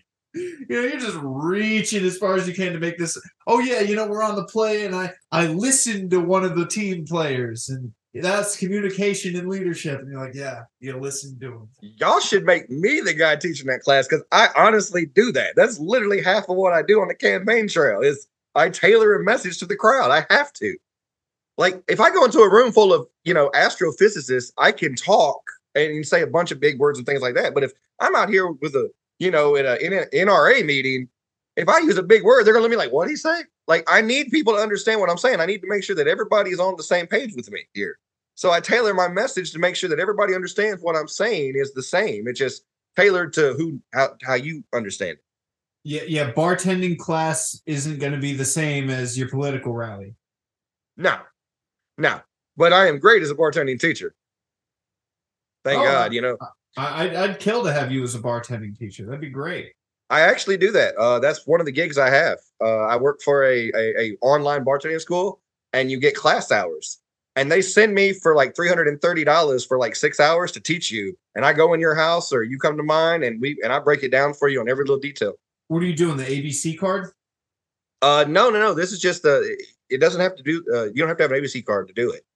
Um, in, in Alabama, you don't need a license for it unless you want to get a uh, personal license for it. You can, and I and I am licensed certified. I actually do have mine. We get uh we get better pay if we have one. Like Oh.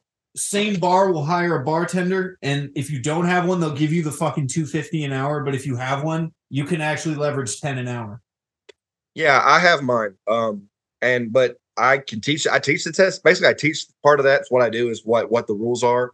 You know, since I am certified, tip certified in in the state. Yeah. But I also like uh, the last class I taught was actually okay. When I was a kid, I grew up at bowling at a bowling alley because my mom worked at play at Parkway Lanes. So I grew up in bowling in Huntsville. Well, there was a guy that bought a, that created a pro shop in in in in another bowling center. His name's Jeff McCorvey. He's a friend of mine. Well, now he's got like 90 something of these things across like 13 states. He built himself his own thing. And he just bought Madison Bowling Center. And it's the first bowling center he's ever bought to go to his uh, you know, empire that he's creating. And his uh his his manager out there was his manager of his pro shop in Madison. He became the, the manager of the whole center and he hired the, the the school to teach. So I showed up there and it's a friend of mine, Michael Weber. So I went in there, just like, he's like, Charlie, what are you doing here? I'm your teacher. He's like, dude, if I'd have known, I'd have just called you and just had you come out here. I was like, well, yeah, you could have done that. That's he goes, I got your number. I was like, yeah, It's a small town we live in, isn't it? Small world we live. in. it is. So I sat there and, and uh, I taught him and his three bartenders. I asked him how he wanted to. I looked at how they set up the bar because they had to rebuild the whole thing. I looked at that. I, I asked him what he was trying to do and how, and and I started giving him uh, things that I learned in the industry. You know how to keep spill sheets, how to how to keep up your numbers. You know how to limit your overspending on on on, buying liquor because you know these are important in this business because it is such a thing. And of course, in Alabama, you have to sell at least fifty percent of food. If you sell more than if you sell more than fifty percent liquor than food, you have to get a different license. It costs you so much money. Because God, you know, they always blame God on why you can't have fun. Yeah, exactly. So I, I had to. I spent more time going over things with him since he had never managed a bar than I did as people because pouring drinks is one thing, but you know, knowing how to do your spill sheet and set everything up. It's not like any of them had ever been into a, a bar where they had to have spill sheets and had to keep counts and things like that. So I, I wanted to understand what he wanted done so I could teach them how he would want it, how, how it's going to be needed done to work for them with them starting a bar. So I basically taught an entire bar from scratch. God damn. Hopefully Yeah. you got paid a decent amount for that. Oh, for for I was out supposed to be out there six hours. I ended up only being out there for four and made almost four hundred dollars. No, that's that's good. That's worth Yeah, it. I love when I have classes. I, I love when they give me classes. It's like if you give me classes, I'm like I'm all for it. I've met a bunch of people uh, all over in North Alabama doing these classes. Sometimes they come to my house and I give them here. I'll keep I'll do them in my kitchen or I'll go to their house. Some of these people have incredible bars at their house. And it's like you've had a bar this whole time and you've never started just fun and having fun and mixing drinks and just taking great recipes. Not really thought about it, but now I decided, you know, bartending's a good job and I'd like to do it as a part-time job. You know, at a little bar I have down here that's a friend of mine owns. They said if I'll take classes, they'll they'll, they'll hire me and teach me the rest of it. It's like, okay. When I was dick deep in alcoholism, my craziest idea that I never uh followed through with, which maybe maybe you take this one. I don't think it's a bad idea personally, but uh you're the you're the car tender where they rent you for whatever party and you show up in your car and you have a fucking portable bar out the back of your trunk and you're just like boom here it's a car garita you know and you just got That's a great idea. Only problem is I don't exactly know all the laws because you know there's one thing I learned about business in this state, and, and I think it's I think it's universal in, in America. However long it thinks it's gonna, you're going to take to set up a business, triple that time. If you think it's going to take you a month to get set up and rolling, it's going to take three, because you're going to find so many red, so much red tape and snags. Oh well, no, you got to do this too. Wait, I, I, didn't know about that. It's so freaking hard, and uh, that's what they were talking about in Madison. They had they had they when they bought the place, the state didn't let them grandfather in the liquor license. Mm. So that was the first problem. Then, because for six months they didn't have a liquor license, trying to go through the red tape of getting one, they lost all their business for their bar. They had to remodel their bar because it wasn't actually up to code. So now here it is, another three months later. They're just now, after nine months, getting into making a bar when it was supposed to be one of the first things because it makes one of the most monies in a one of the most money in a bowling alley, and it's supposed to help them stay up. They've had to force feed in just because of all the red tape they kept finding. I was like, that's. He said we thought it would take three months. I was like, everything in this state is three times as long as you think.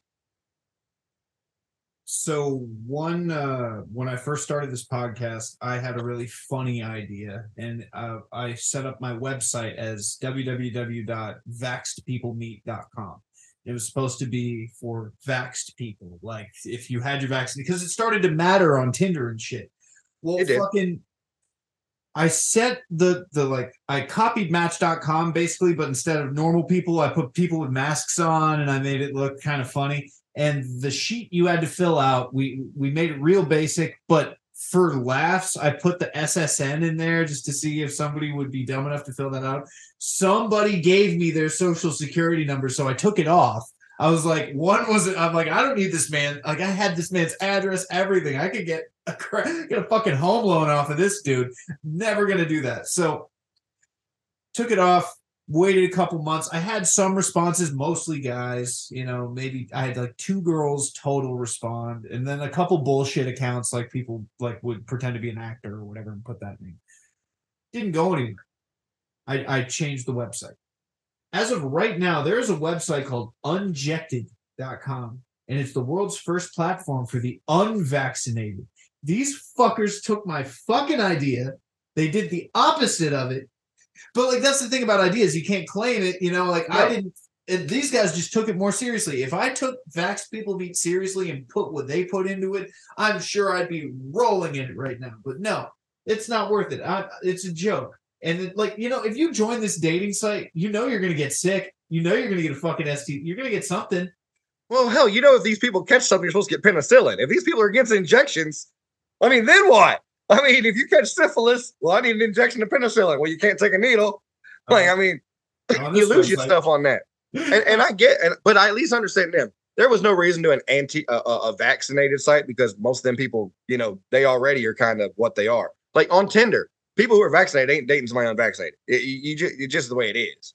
But I found out that Trump people are having Trump men especially can't find anybody to date them, obvious reasons.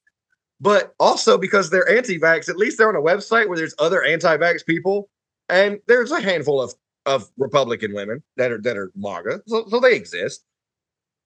But you're looking at, you know, probably on a platform like that, the average platform is, I, I think they said 80 20 male to female. But on a platform like that, especially concerning Republicans are 95% white and like 80% male, you're probably looking at 90 10, maybe even, you know, into some weird numbers like 95 5 or 98 2. So there's just a bunch of men running around hoping that they find another person who can give them a STD or something and still can't find nothing. So they're still waxing their carrot at the house. Oh, yeah. And the thing is, when I sent girls and all my friends, Vax people meet, one girl she was like, "That's fucking weird. I'm not talking to you anymore." I was like, "All right, fuck you. I guess I got a dating site. I don't need you." but I'm like, I feel like I feel like that's you dodging the bullet. Like, hey, that's one person I don't have to deal with and shouldn't have to deal with. Other people were just like, "You fucking maniac. You're fucking crazy." Yet, if you look up Unjected, they got like 35,000 followers on Instagram. They're fucking blowing up. I'm just like, you fucking. And then, like, what's also funny is when I get these wild hairs, the things that I don't come up with that people blame me for, like, did you know Arby's made vodka? There's As a, in the company Arby's, the roast beef sandwich place. Yeah, there's a curly fry flavored vodka out there, and it's like 60 bucks a bottle. Like they, they were not playing around. But if you just Google Arby's vodka, it'll take you to their website and shit. And when I sent that to my friends, they were like, "Did you do this?" And I was like, "No, I didn't fucking do this." I always got blamed for things I didn't do in different ways though. Like it wasn't for ideals. Like if I robbed somebody, right? Nobody would ever say anything. But if somebody else robbed them, I got blamed for it. It, Like, was if- Charlie. It was fuck. And I'm like, dude, I was sitting right here. You were in front of me the whole time. How could I do it? Like, I got blamed for stuff like that. And that's most of my life, even my mother. Like, stuff I actually did wrong, never got blamed for. But good Lord, if somebody else did something, Charlie did it. Mom, I watched you do it. Then I get hit for it for saying she did it when I watched her do it. that was my life. For I swear to God, I get blamed for everything I don't do, but all the crazy shit I do do, it's like I get no credit. Nobody ever blames me for it. It's like, hey, good. I guess I'll get away with the stuff I do. That's how I tell people. If you blaming me for it, you know I didn't do it. Because if I didn't do it, if I did it, you'll never know I did it. There won't be no evidence. Fucking genius. That's the key. You can't blame me for stuff I actually did because you have no proof I did it. Well, I'm gonna cut it here because right. I'm gonna run to the store. But I'm fucking love talking to you, man. You're you're Always, brother. out of 10. We I'm always sure have fun on here. That's all soon. This is like episode 96. I'm trying to push 100 episodes. We got like four weeks left in the in the year. Ah, do- you should start a podcast. See how it goes for you. I really, if I do that, I really need to get my best friend to get out of the bed upstairs because you know he's like he he he considers himself the wrestling antiquarian, and he knows wrestling facts. Like this dude can tell you the entire history of any wrestler you want to know. Like, oh, George Hackenbush of 1930 was world champion, and then he just goes through an entire diatribe of everything this man ever did. You're like, you know some information about wrestling, bro. And if it was me, him, and our musician and his musician son, I think it'd be the greatest podcast ever because we would have no direction any week, but three idiots being high, doing just saying what's on their mind. I honestly think that would be the only podcast that would ever sell ever for us. But I need everybody on, on page for that. And, you know, we've thought about it, but I really don't have the money for the equipment you're going to need. I mean, at this point, it just be, I, I mean, I just fuck it, cell phones and cheap it. And just tell people it's going to be as cheap as possible. I'm just trying to get through it.